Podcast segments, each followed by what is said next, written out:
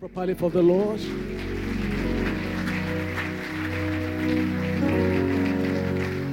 Grace, grace. We can all say that together, can't we? God, yeah, grace that will adore cleanse with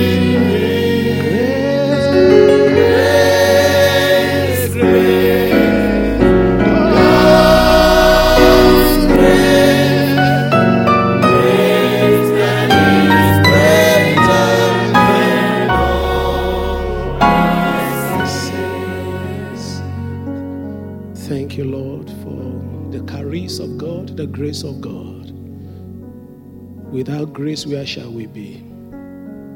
Thank you for washing our sins away. Thank you, Lord, for doing more than just washing our sins away. You buried them.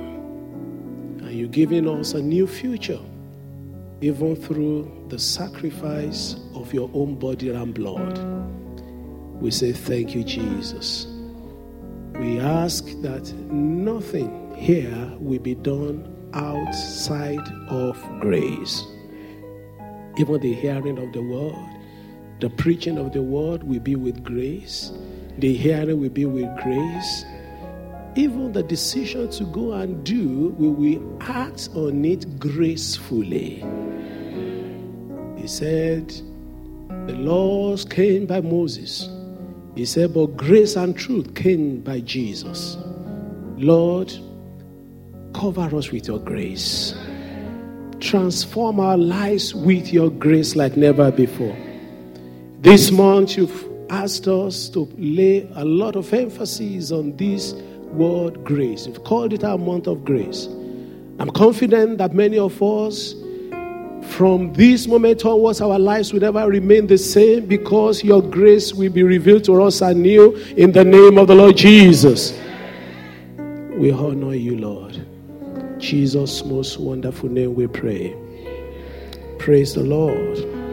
Thank you very much, choir. Well done. Well done. God bless you. may be seated. God bless you. Just before I share with you um, what the Lord laid on our hearts to share this morning, I just want to alert you to a few things that um, is in a form of announcement. Number one, um, you're quite aware this is the last Sunday in the first quarter of this year. Um, the next quarter starts sometime during this week. And the first Sunday in the new quarter will be a Thanksgiving Sunday, and that will be next Sunday. Also, it's, it's also the resurrection week. Uh, so the Lord is telling me something new is starting. Uh, so the Lord is telling me that all things will be buried. There will be an emergence of something new in somebody's life here. That comes with responsibility. Because what the Lord is also saying that we won't be doing things as usual anymore. Uh, we will need to move to a new level, a new level of discipline, a new level of, you know, commitment unto the Lord. But His grace is sufficient. You know, He's prepared you with grace, hasn't He? And that grace, the wind of grace, will be behind you in the name of Jesus. May I also ask you that you don't let anyone distract you. You are a man or a lady on an assignment. If I were you, I would set my focus completely on Jesus and I won't let anything to distract me at all. Set my eyes upon Jesus. Just somebody know that song? Look full in his wonderful face. I'm in a singing mood today. When the things of the earth we grow strangely dim in the light of His glory and grace. Those of you that were in the meeting this morning, thank God bless you, choir. Wonderful, always on hand. You know, that was the last word we shouted. What was the last word we shouted before we finished the meeting? Glory. Glory. It's all coming together, and I pray we will take advantage of what the Lord is said to do in our midst in Jesus' name. We are all welcome once again to this Sunday service. It was a busy weekend, wasn't it? I was wondering anybody would be here this morning. And also, I was wondering anybody would be to stand on their feet. But God has been gracious. Praise the name of the Lord. What I want to talk to you about this uh, morning to the early afternoon is titled Making It All Count. Making It All Count. You understand in a minute where I'm going. I'll probably start with just general illustration with you. There are many places uh, around us today where people will gather in football stadium, many many football stadia. People will gather there. And apparently, I will expect two teams to play against one another. I learned that this weekend is international matches they are playing. Are you aware of that? Okay, thank God you are, you are sincere. As if some of you that didn't talk, I know you follow football, don't you? Huh? All right, so, and um, there was something I heard in the news this morning, out with what I'm going to talk about now. The the Northern Ireland, yes, the, the Northern Ireland team, they nearly miss um, going ahead to play their opponent today because traditionally in the Irish island, both north and south, has been a very religious place. And you don't do work on Sunday. And so it was a big shock that they will that uh, UEFA, which is the European Governing Council uh, football governing body, will allow a football match to be arranged on a Sunday. And so there's a little bit of protest going on over there at the moment, saying that why should um, you know they fix the football and they're just encroaching more and more and more on Sunday. It's not here nor there because, yes, Sunday is the Lord's Sabbath, but we know through the years that Jesus Christ our Lord has kind of moved us away from the law. Now, what that is telling me is that another Irish team will be playing. Does anybody know whom they are playing? They're playing somebody. You're not interested in that one. You're only interested in club football. They'll be playing whatever team. And when those two teams are on the pitch today, watch out if you watch football. There's likely going to be one team who will be in the midfield, playing all the midfield, playing all the defense, doing everything, and it's very possible that that team may not score a goal. Can you relate to that? And over and again, you do see that in life. You see a boxer, and I remember, uh, hope this will settle everybody down for a minute before I go to the message. Did anybody watch Rumble in the Jungle? Are you old enough to watch that? All right. Huh? The video. I remember I watched it in my elder brother's living room in Lagos. Uh, it was those grainy black and white telly. And uh, we watched it till very late. It was, it was in Zaire. Uh, that was between George Foreman and uh, Muhammad Ali. And in my youth, I was rooting badly for George Foreman. He was throwing the punches and everything. But my elder brother, many years, a lot older than myself, and you know, a lot of deference about him. But almost that day, I broke that protocol because we were all very animated. We were all rooting for. He was saying it's Muhammad Ali, and he said, "No, no, no, Ali will win." Try and listen to some of these elders. They know one or two things you don't know. And before my very eye, with George Foreman had, haven't thrown all the punches, haven't done all the fighting. One punch from Muhammad Ali, and George Foreman was down. I screamed, Get up, get up. One, two, three, nine. And uh, that was the end of the fight.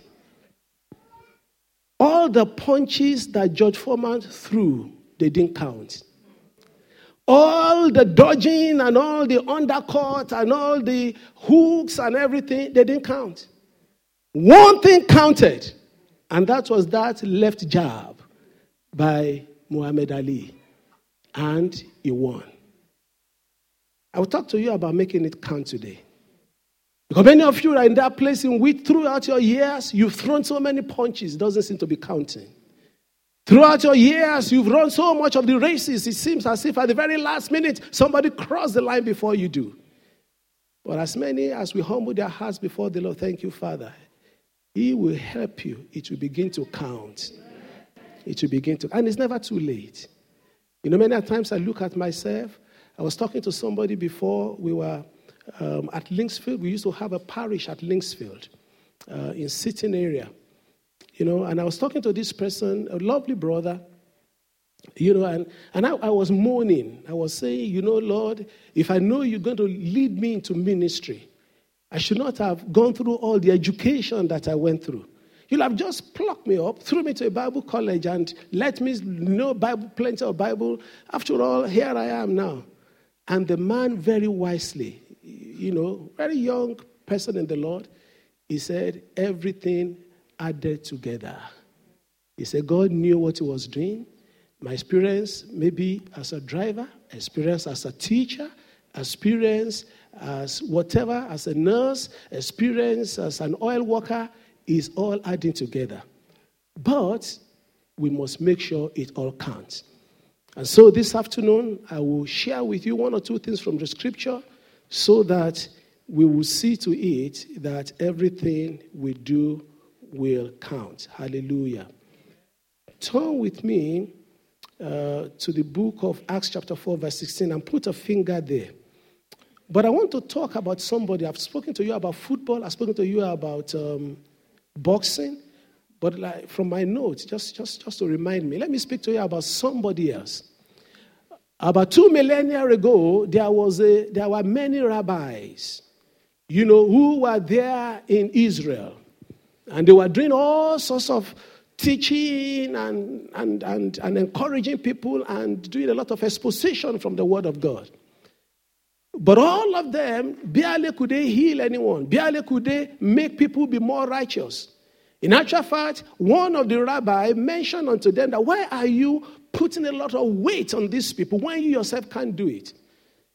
And of all these rabbis that were at that time, only one rabbi stood out. And it was only him that all his efforts added together and counted. You know that rabbi? Jesus. And so, on that basis, I want to challenge us today, brothers and sisters, that when you see it counting for somebody else, and I will tell you where I'm, Acts chapter 4, 4, verse 16 in a minute. Because this same singular rabbi who affected his generation more than the other rabbi, the others hated him. Maybe you are harboring resentment because somebody is moving. The Lord is, before I go further at all, because I will start with a few presuppositions again before we go to the study today. Please, I beg you, do not let resentment consume you. We started together. Why has it gone so far? We are all, you know, putting so much effort. I even believed before he did. Who hasn't been there before? Sometimes I look around me and say, you know, when did he believe? Even see how God is using him. And believe you me, you need to rein yourself in. Sometimes you say, I was the one that taught him that, those subjects. Many of you have told me that before. We went for the same interview. He got uh, taken for the job. I didn't get taken for the job. Don't let resentment fill you. You know what we need to do? You will listen today. You will act on what the Lord will tell you on how to make it count. So that it shall not just be, I've done so much. Why have I not sinned so much? And that is where the Lord is taking us today. It might be instructive for me to bring this slide in now because I knew somewhere along the line I would need this slide. So put that slide up for me, please. Uh, the motor send that slide upstairs. Put that slide up for me, please. Now, I got that slide for somebody. Uh, it's not particularly complex. Um, I got that slide from some. You know, when it gets to a stage in which you get your sermon aid and your sermon, that's the whole sermon for me. Uh, from some quarters, you know, God is telling you stories.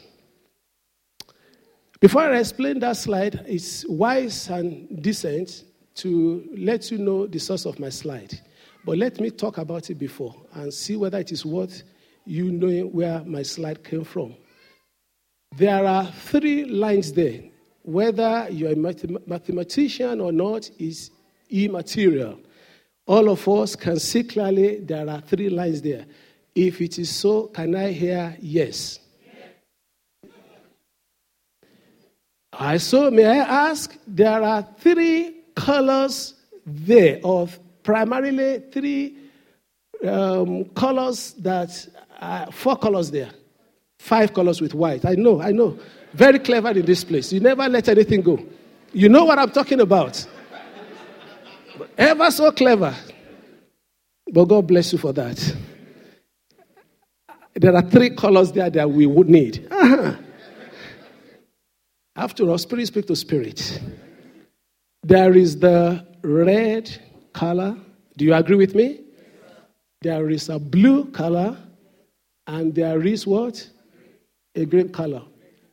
If upward means success, if x axis or the horizontal means time, it then means that whoever is here by, let's say, times six, who is highest? Who is highest? By time eight, who is highest? By time 12, let's say, who is very highest? And I know we are all wise people in the house. I don't want to put names so that I don't want anybody to feel offended. But let me for once say this one is uh, John. This one is James. And this one is Peter. You know, I'm only using biblical words, so it's got nothing to do with you. You got a pointer for me. Thank you, sir. There we go. So we now see that by time six, the life of John has gone very well. And if we are to assess the three of them, we will say John is doing fantastically well in life. You agree with me? But by the time we get to time eight, even though John maintains a fairly steady path through life, there will be ups and downs, but this is the you know, most appropriate line to go through those points.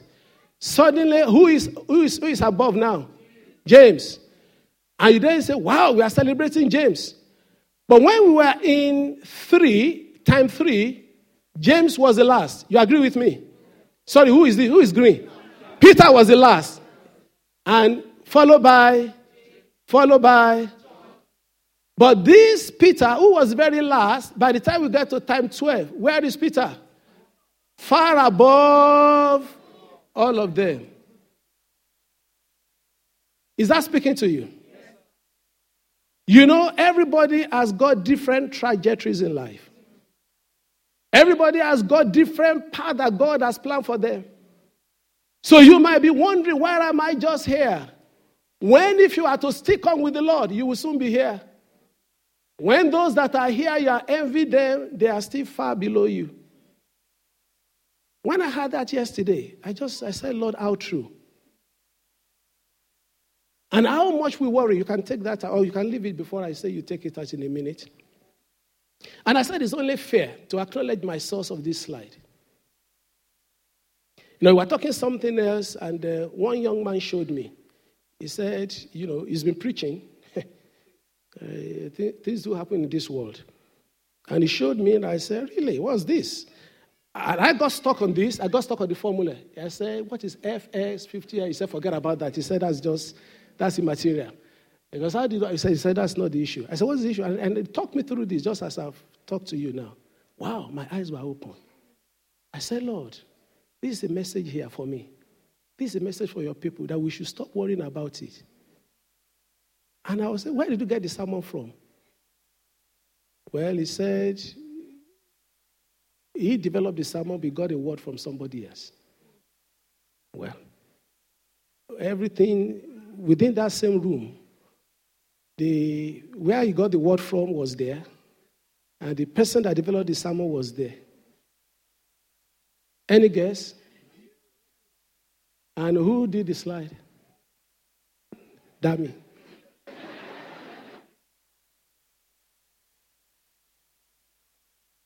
I, I, I, you know, I wanted to, in my usual manner, I wanted to skip over that and, and, and just let it go. But I believe the Lord said there's a message in that for every one of you as well. That you know, there's so much in each and every one of us. That if the opportunity presents itself, it will be let out. Well, he preached that in his church. What I didn't ask from him was that um, has he got invitation to be a guest minister? so that we'll pay the tithe or whatever they give him there. Take that slide away for a moment. Brothers and sisters, even if I close my message at this point, I believe somebody is taking something with it. Because when you prepare messages, the Lord will tell you the high point, He will tell you the low point. Uh, he left that in my heart. I said, There'll be more message just in showing that slide. It was supposed to be relevant, to be honest with you, but the Lord said I should bring it out. Brethren, three areas I'll quickly tell you where it must all count. Amen? Because of our time. Number one, your hard work must count. Your hard work must count. Many times we go through life, we labor, it seems as if we got nothing to show for it. Turn with me quickly to the book of Judges, chapter 6. I just take, I've got about three stories in the Bible to use, but let's just use one of them because of our time. And then uh, it might be a short message. It's been a long weekend for you. You lost one hour of sleep, so it might be a good idea to. Uh, is, is it on the screen, please? Judges, chapter 6, please. Judges chapter 6, very quickly. Then the children of Israel did evil in the sight of the Lord. Go to verse 3 for me, quickly. Please follow with me. Okay, verse 3, what does it say? So it was whenever Israel had sown, Midianites would come up, also Amalekites and the people of the east would come up against them. Uh-huh. Next verse, please. Then they will encamp against them, thank you, Father, and destroy the produce of the earth as far as Gaza, and leave no sustenance for Israel, neither sheep, nor ox, nor donkey. Verse 6. Uh, verse 5, thank you. For 5, go back to 5. Uh, for they will come up with their livestock and their tents, coming in as numerous as locusts. Both they and their camels were without number, and they will enter the land to destroy. Finally, verse 6 So Israel was greatly impoverished because of the Midianites, and the children of Israel cried out to the Lord. My prayer for you is that those that did not labor with you, they will not plunder your labor. You know, many people they labor for others to eat. I've got a few, some of the comments coming from you. And one of the things I hate most, especially in the work of the gospel, you labor, you labor somebody from nowhere, they come and spoil the whole thing. I've got stories to tell you, but I won't bother you with them. I don't even want to create bad impression in your heart. Somebody was telling me a story about how God used him in a particular location to gather a lot of souls unto the Lord Jesus Christ. In the course of doing that, there were some blessings that came from it. God honored him, God blessed him, God put in the heart of the people that they should be generous towards him. And so some guy was looking around over his shoulder, and they were only seeing the generosity, the material generosity of the people towards this man, and was coveting that instead of focusing on the labor that the man did. Anyway, by one plot to another, the real man was moved from the place, and some strangers, as they were, some usurpers, as it were, came up and took the place and wrecked the place. Never had the love for the people. Was only interested in the filthy lucre. Was only interested in the material gain and destroyed everything. My pain for that man is that why will you labor and a stranger coming to destroy your labor? And some of you, you've helped companies before to develop programs and things that they will be using. When it's time for promotion, you are overlooked. There are many before. You enter the family in a marriage. And moment you enter into that family, they began, they began to be blessed, whether as a woman or as a man. And so along the line, they began to hate you. They say you are the one that, you know, they've brought this and brought that. Some women, they labor over their children. When it's time for the children to, be to, to, to show, you know, kindness and largesse towards them, what do they get? They get a wish mother because a stranger has come into their life. The same thing happens. Maybe the son gets lumbered with somebody else. What am I talking about? May the Lord never allow somebody to enter into your labor, especially a stranger that will destroy it. It must count. Somebody listen to what I'm saying? It must count. It must count. It must count. How many stories have we heard of two young people that grew up together? When they had nothing, they were growing up, they were growing up. Then suddenly the man became a star. Money comes in now, and then a strange woman come around. Oh, that's in the world. You are joking. Not had in church. The people just from nowhere. And the man said, I, he said, he said, he said, we, how, how they say it? He said, we begin to grow apart. That's the common language. He said, then they fell out of love. But you were in love until the money came. I was reading an article in the Daily Mail one time, just talking about these are cries that must be in your heart. Lord, let my labor not be in vain. Reading an article in the Daily Mail one time, they listed about 12 millionaires Unfortunately, lottery millionaires, I've shared that with you before, lottery millionaires. Six out of them, their relationships broke up. Three, I think, or four, they were sincere enough that the relationships had no problem until money came. Money was the thing that came to make it not to add together for them anymore. Praise the name of the Lord. In a moment, as I mentioned to you, that was what Israel was going through. They would labor. But remember, the cause of their problem was sin in their own case because verse 1 says, because they sinned against the Lord. You know, one of the, the most powerful force in the world, one of the most powerful forces in the world is the force of sin. Sin is powerful. That people just don't know. Sin is very powerful. Thank God for grace. If not for grace, there's no one that will survive. Because it's only grace. I mean, sin such so so much has such a grip on people that just a single misdemeanor, a single philandering might seal the, the faith of four generations. Sin, horrible. Just a glass too much might set the person on the, the path of sin. So that was what set them to be just losing out on what God has planned for them. That's why sin, we must be ruthless with it. And I pray that the sin will not have dominion over any one of us. But remember grace. Grace is there to turn it around. I know families up to the third and fourth generation, the particular problem has been reigning there. And all they need to find out and know is that this is due to the force of sin that is raging in that family.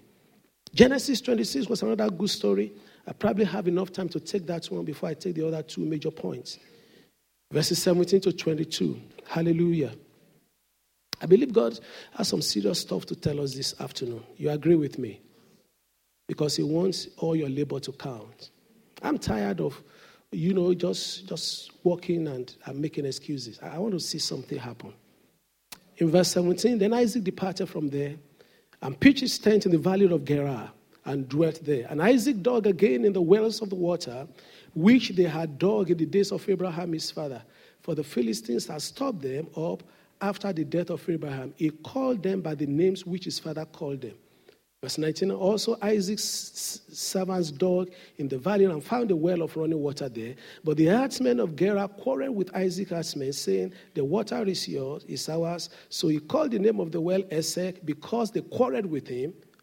Then he dug another well and, um, and they quarreled over that one also. So he called his name Sitnah, which means opposition.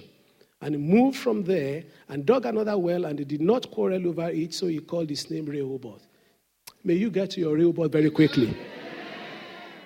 you know, that, that, that's.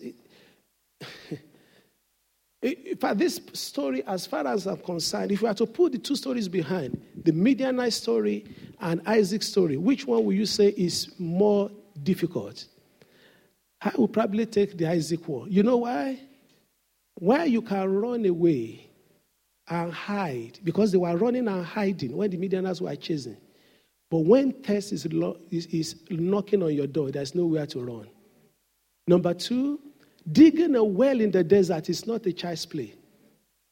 And there's nothing more painful. After you've dug and dug and you struck water and you celebrate it, the next thing that you had is that somebody says that we own that thing that you have dug. But thank God there's a Rehoboth to be. Because God rose up on their behalf and I said, You will stop them no more. And they were not able to stop them. So, may I also one more time tell you, please, in the name of the Lord Jesus Christ of Nazareth, set your heart on it from today that your hard works will count. And anything short of that will not take it. How can it count? And that will be a general principle for the other ones. In Luke chapter 5, Let's the word of God speak to us, please. Luke chapter 5, if you have a Bible, might be helpful to turn to it. If not, you can use the one on the screen. I'll read from verse 3. Then he, Jesus, got into one of the boats, which was Simon's, and asked him to put out a little from the land. And he sat down and taught the multitudes from the boat. When he, Jesus, had stopped speaking, he said to Simon, Launch out into the deep and let down your nets for a catch. Amen.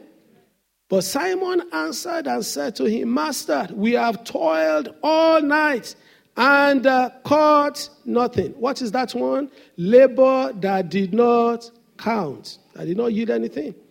We have toiled all night and caught nothing. Nevertheless, at your word, I will lay down the net. So, if you really want to labor to catch, number one, get Jesus in your boat. And we can't say that too often. Please get Jesus in the boat.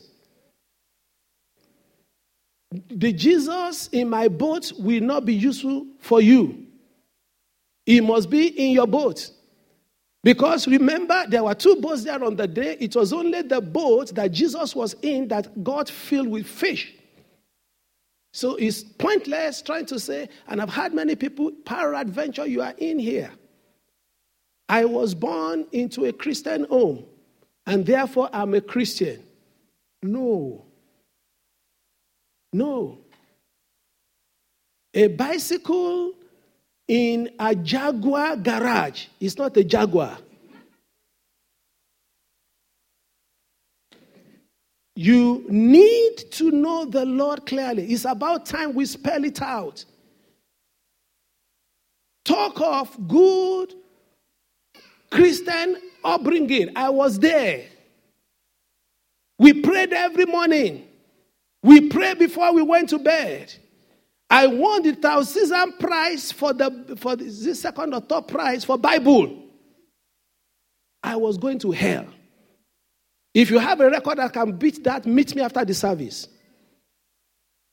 I was singing. I sing, the first song I sang for the choir for the Christmas was the Holly and the Ivy, angelic voice, but devilish heart.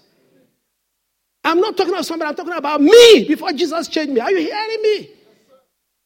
When we make altar calls, listen carefully. That's what I'm talking about. And so when I'm talking about things are going to change, it's not just going to be we come and too ashamed. If you've not really have a contact with Jesus and He saved you, get it sorted, get him into your boat. Get into your boat. I'm not talking about somebody, I'm talking about me. That's what I went through until he opened my eyes and said, Boy, you continue like that, you will end up in hellfire. And he showed me the picture of hell. The only thing I'm still praying to him for, please give me vision of heaven too. Maybe because I see heaven around me all the time. I've seen hell. I've been there. I was not in hell. Not have seen hell. You know what I mean. He showed me not I've seen hell. So if you really want your labor to can get Jesus in your boat. Number two, listen to him when he talks. You know, the, the, uh, Peter was tempted not to listen to the Lord. Did you, did you see that here?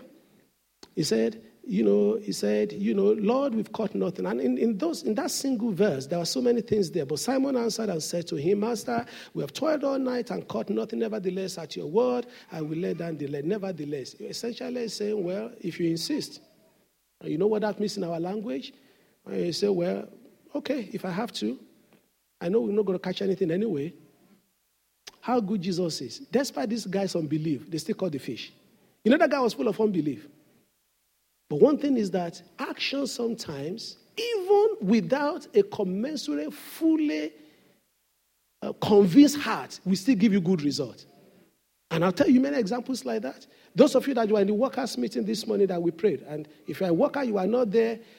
So part of the new dispensation is that we need to take that very seriously. We prayed. How many of you were there this morning? We prayed. That didn't just come by anything. When I got to my office this morning, first thing, I came 30 minutes later than I normally do. And that's quite a few minutes, quite many minutes, few hours before you came. The Lord instructed me clearly. He said I should leave where I was and I should go and sit on a particular part of the couch. Immediately I sat there, all those prayer points were dictated to me. Now, if I come to this altar and lie down, I won't get those prayer points.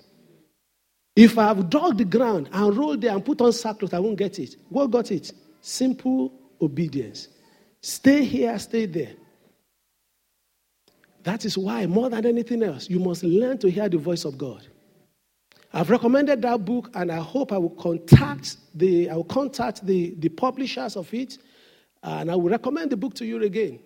Um, it is how you can hear the voice of God. Uh, I gave it to About three of you. How many of you have I recommended that book to in this church that you read it? I remember for me, maybe not church this morning.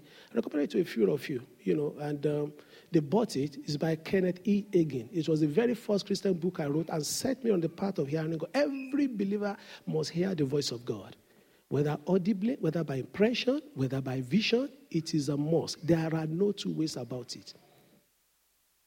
And so, if it must count, you must be able to hear the voice of Him who will make it to count because He knows the way. Very quickly, point number two. The first one is that the three main areas where it must count in our lives your hard work must count. Number two, setbacks and disappointments must also count.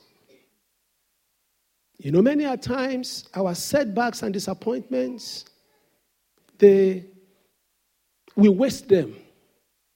We waste them. Um, the best people are those ones who harness whatever has been thrown at them. Those who keep mourning, who keep complaining. If you see my Lord, if you know what I'm going through, God is not fair. They may miss out on the message in their problem. And so it's important for us that we do not allow those things to pass us by. Romans 8:28, all things work together for good. All things. In John chapter 9, verses 1 to 3. John 9, verses 1 to 3. Now, as Jesus passed by, he saw a man who was blind from birth. And his disciples asked him, saying, Rabbi, who sinned, this man or his parents, that he was born blind? Maybe people have asked you before, What have you done that you are still with this problem?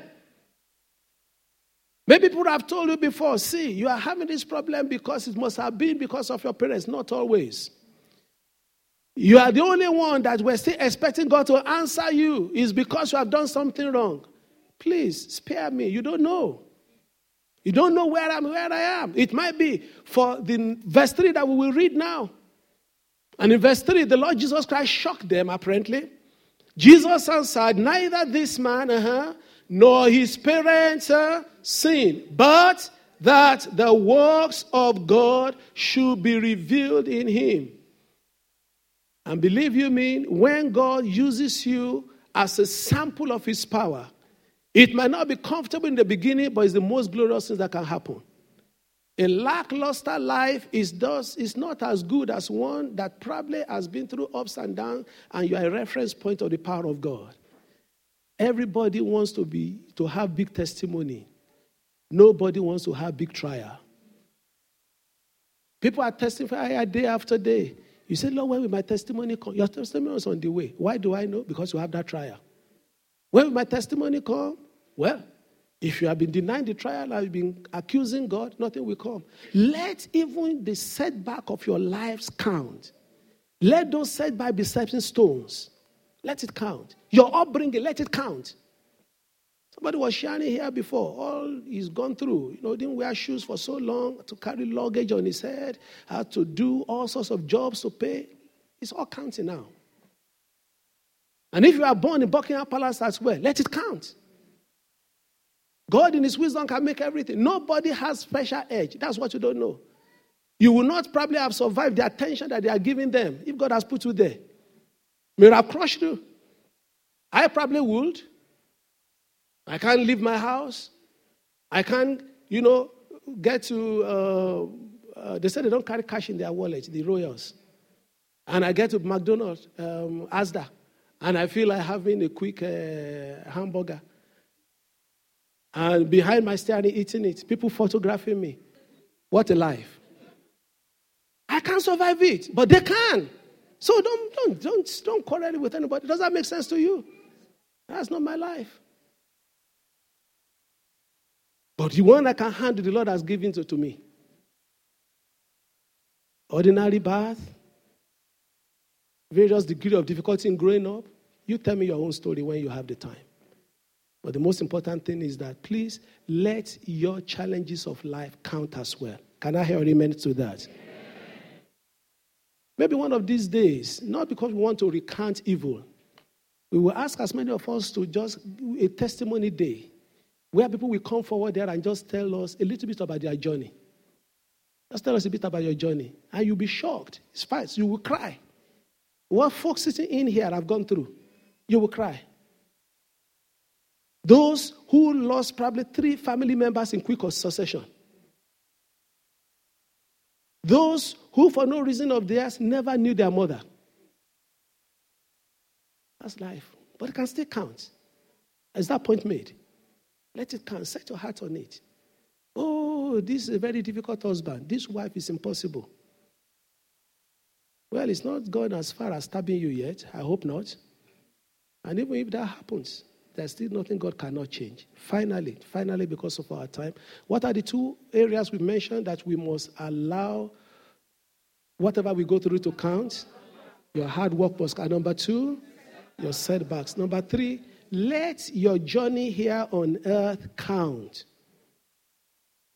Matthew 16 26, what does it profit a man if he gains the whole world and loses his own soul?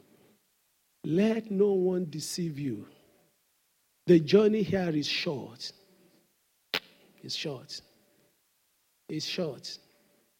I mean, I'm still a young man by all standards. But when I look back, I know surely it's very, in fact, it's, it's not possible. I don't want it. That I will still live the number of years I've lived. Or many of you are not thinking of even your good okay when you transition. That's why we behave as if everything is going to be permanently here. I was praying at the wedding yesterday and I said, Lord, when the couple they are doing their 50th year anniversary, I won't be here. I don't want to be. 100 and uh, seven or six or thereabout. What am I doing? Forget it. 90 Nunc dimittis. Do you know, do people still speak Latin? You know what Nunc dimittis is? Ah, it's in the common prayer um, liturgy. Lord, now let thy servant depart in peace. Ah, you see, that's where I'll be coming from. My journey is long. At 90, I want to see my non dimity. So, what I'm simply telling you now is that for every one of us, as the days are going by, we better be thinking of what our eternity will be. That is, even if we leave it all through. I mean, I also warn you, we've been saying things that are not completely correct. Being absent for the body and being with the Lord is not necessarily a disadvantage for those that are gone, it's only for those of us that are staying. So stop it. Many times you testify, Lord, thank you, uh, I'm still alive. No, if you be alive and be doing well, we won't die young. So being absent from the body, we must pray the whole gospel because sometimes we think that that in itself is a big testimony. You will fulfill your time. Am I losing you already? Uh-huh. Because I'm making a major mind shift for us and paradigm shift. And even by the grace of God, for instance, an accident happened. You know, we must even be careful the way we give testimonies. An accident happened right there in, um, was it in France? The, the air crash, wasn't it? You know, if, I, if my flight was immediately after that one, or my flight was just before that one, or I missed that flight, if I were to come back here and testify, my testimony must reflect my concern for those that, that perished. You know, I can't come here and I say, Praise the Lord. Ah, they die. Me, I don't die. No, no, no, no. No, no. I'm telling you, we must move to that level. If we will really please the Lord and have a good testimony. And I've seen that happen many places. Will you thank God? Yes, we thank God that God has extended your life. That's what God has done. Life is a gift. So that's your testimony should be, Lord. Well, I thank you for the responsibility that I still need to do a lot more for you. I thank you, Lord, that my wife and children, well, somehow you decided to, you know, see, allow me to be around them, even if not so. I know you will have taken care of them. Pray holistic prayer, give holistic testimonies. Because when the world is listening to you, they can sense, and uh, even your testimony can put people off. Your testimony can stop a person believing. I can close on this one. So it's not part of the script, but it's over a period of time it's been popping up, and I didn't know how when God will want me to say it. But I think God fitted it in there now. So, what we are saying, beloved of the Lord, is that eternity is the most important thing. If we don't believe in it, stop being a Christian. It's a lot more temporarily cozy. Though it comes with pain. Being an unbeliever is horrible, though, to be honest, but well, but it could be reasonably cozy. You know, they do all the nonsense and whatever. But if heaven is not your target, it's probably not worth all your labor here. If it's only in this world that we have hope, we have all men. Right. Did you get the message? Do you think you will be able to run with that? Matthew 6, verse 19. Do not lay up treasure for yourself on earth. I remember we, we mentioned that before. God wants the best for you. Amen. God wants all the best for you. Um, but it's also important that you do not let that be the ultimate. Is that making sense to you? In Matthew chapter 6, verse 2, I will close on that. Um, let, us read Matthew 6, 6, 19 to 20, and I will lead, link that with verse 2, and then I will make one or two comments and we will close. I think we are good for time. All right, Matthew chapter 6, verses 19 and 20. Do not lay up for yourselves treasures on earth. Amen? And ah, that should be your amen. I mean, don't agree to that? Where moth and rust destroy, and where thieves break in and steal.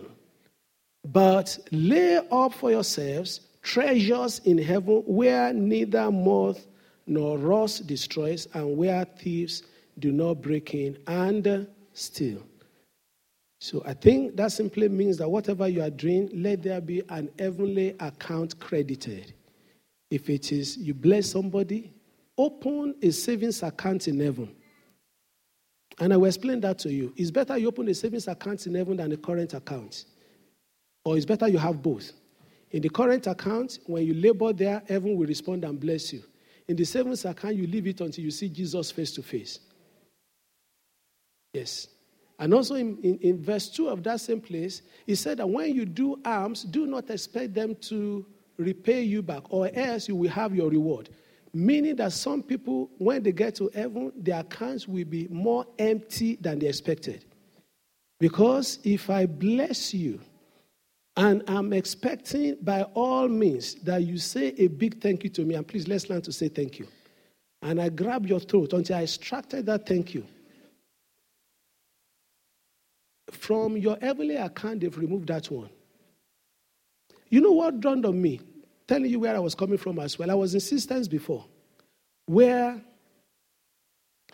when we do uh, building fund or offering or whatever, various systems have been before they will read out the names of the big givers. Why you you know you are aware of that? They will say uh, Doctor, Chief. It's Chief. We start Chief, Doctor, Pastor, Reverend Bishop, Sir. Chris Gbenle donated X, Y, Z. Everybody will clap. You know what the Lord told me? That's all the gods. That's their reward. He said, that's lost. That one is lost. And that's why now I miss many of you, your account, I know is full. As a pastor, I have a little inkling onto what so many are doing in showing love, in taking care of others. One day you will enter into your blessing. Amen. And you will be shocked at how much the Lord has laid in stock for you. Finally, you're going to propose in your heart that your life will not be purposeless, that every labor shall turn to life, every setback shall be a stepping stone, and your life at the end shall be one long success story, even as you enter eternity to see the Lord. Want to rise up with me for a moment so that we can pray?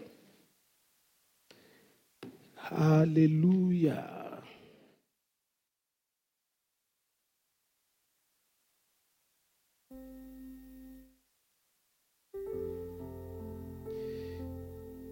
I just like you to speak to the Lord. Just briefly. Tell him um, that you appreciate the word he has sent to you. Not necessarily the one spoken by my mouth. As you are sitting down there, the Spirit of the Lord must have been speaking to you. Am I with you? Also, we mentioned that Jesus must really, really be in your boat. You remember we mentioned that? And, you know, Jesus in somebody else's boat will not work. Jesus in your friend's boat will not work. I just want every one of us to look up to heaven just for a minute or so and say, Lord, please, above all things, let my eternity be sure. Help me that on the last day I will see your glory. And maybe you're in the category that I mentioned that you need to make a clear cut decision for the Lord. Don't let this message pass you by. Let this message count. Because that's another thing. The message may not count. Let it count. So you want to make a decision for the Lord? I will encourage you. I want to pray for you. I want to ask the Lord to take hold of your heart. With all our eyes closed, all heads bowed, you really, really want Jesus in your boat. Lift up your hand. Let me pray for you. So that when that day comes, it will be that it all counted. Thank you, Father. Maybe your journey had been topsy turvy, up today, down tomorrow, and you want to recommit. Wherever you are, turn your heart over to the Lord. Commit unto Him.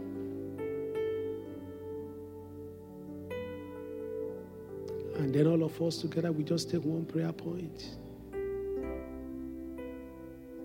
And I will expect that we will pray it powerfully, energetically, and the Lord's name will be glorified thereby. Hallelujah. Genesis 26, where we read, there's an inheritance for you. Amen. There's somewhere God has ordained for you. And it's about time you forcefully insist that you will not be stopped from entering to that inheritance. Some of the number one inheritance is a closer walk with God. Then all the others will come. Like success in your career, like a successful marriage, like your children, and many other you can fill in the blank. So we'll take that singular prayer as a confessional prayer. And I will give you about a minute or so to pray, and then I can go and sit down and we can close uh, and take our offering and do one or two other things before we go. So you lift up your right hand to the heavens, and with all our voices as one, we will cry out to them and say, Father, in the name of Jesus, I declare that I will enter into my inheritance. In the name of Jesus, I resist every Esek. I resist every spirit of Sitna. I resist every spirit of Esek. It's a Hebrew word. Esek means contention. I'm not speaking anything, it's there. And Sitna means what? Opposition. So when the Bible keeps those words, it's for a purpose. All right? So, not doing anything on scripture, we're doing things that you should be able to understand and follow closely.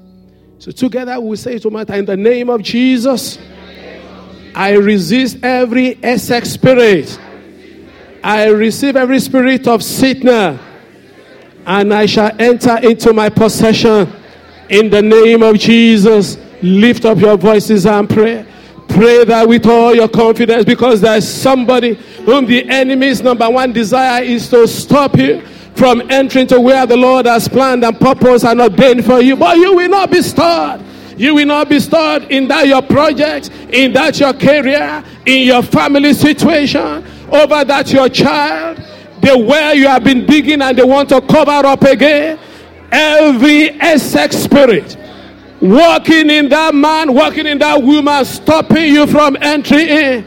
You are resisted. The Bible says, resist the devil and will flee from you. Take a stand against it. Every sickness spirit against your marriage, making your marriage to be painful, not joyful anymore, making your life not to be what it ought to be. Take a stand and resist in the name of Jesus. They will not have any hold upon you. Yes, Lord. Yes, Lord. Yes, Lord. Yes, Lord. Hallelujah. Thank you, Rock of Ages. In Jesus' mighty name we pray. Father, we thank you for this afternoon. Your word is ever true. By your permission, we have spoken your word. We have declared your heart as best as we found grace. And this afternoon, my Father, my God, I pray that everyone in this room, by your special grace and mercy, every labor in our life, we count in the name of the Lord Jesus. The labor over your children we count. The labor over your spouse will count. The labor in that place of employment we count. Above all, the labor of Jesus and his servants over your life we count as well. When they pray for you in secret, you will receive the answer in the public. And God will raise help for you in the name of Jesus. Your story shall not be like them. They pray for A, God answer. Why is it that when they pray for me, God did answer? That shall not be your story in the name of Jesus. I ask, Lord, that every difficulty we've been through, every challenge, every setback, every disappointment, let them yield their righteous fruit in the name of Jesus. Turn every disappointment into great testimony in the name of the Lord Jesus. Let grace be in place of our shame in the name of Jesus. Lord, in your kingdom we shall not be found wanting. Oh, what does it profit a man if he gains the whole world and loses his soul? The world is heading the wrong direction, but we have found Jesus. Oh, better still, Jesus has found us. And we ask, Lord, we shall not lose out on that very greatest encounter we've ever had encounter with the Lord. When the roll is called yonder, when the roll is called yonder, Lord, my heart cried that everyone under the cover of this my voice, the sound of my voice, shall all be there in the name of the Lord Jesus. You will not be missing. That time, all the struggles will pale into nothingness. All the disappointments will mean nothing. That time, you will see your master's face and you will rejoice in seeing him. We thank you, Father. Meet our needs this afternoon. Speak the word of healing unto those that need it. We speak the word of deliverance unto those that are bound. We speak the word of elevation unto those that are kept down. Let joy fill your heart. Let Jesus be glorified. Thank you, Rock of our salvation. Jesus' mighty name we pray. Somebody shout hallelujah.